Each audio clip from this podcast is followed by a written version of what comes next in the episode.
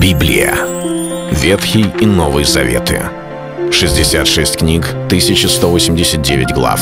Ее писали 40 человек, 1600 лет. Но автор один — Бог. В течение года вы узнаете о 365 важных стихах Библии на 7 разных тем. Слово, Бог, Христос, вера, жизнь, семья, церковь. Программа «Три минуты Библии». Стих дня. Наслаждайся жизнью с женою, которую любишь, во все дни суетной жизни твоей, и которую дал тебе Бог под солнцем на все суетные дни твои, потому что это доля твоя в жизни и в трудах твоих, которыми ты трудишься под солнцем. Книга Экклесиаста, 9 глава, 9 стих. Сексуальные отношения в церкви порой были табуированной темой.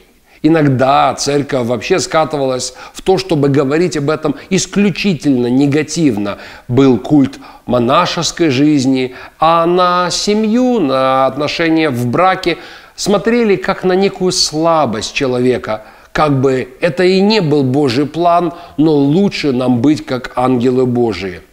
Но от самого начала Библии, где Господь сказал «плодитесь и размножайтесь» Адаму с Евой – до тех мест, которые мы находим в Новом Завете, где Господь говорит через апостола Павла не уклоняться друг от друга, но муж не властен над своим телом, но жена, и жена не властна над своим телом, но муж. Мы везде в Библии видим позитивно Господь смотрит на сексуальные отношения в браке. Вот и здесь, в этом отрывке Священного Писания, в книге Экклесиаста, Господь говорит, наслаждайся жизнью женою своею.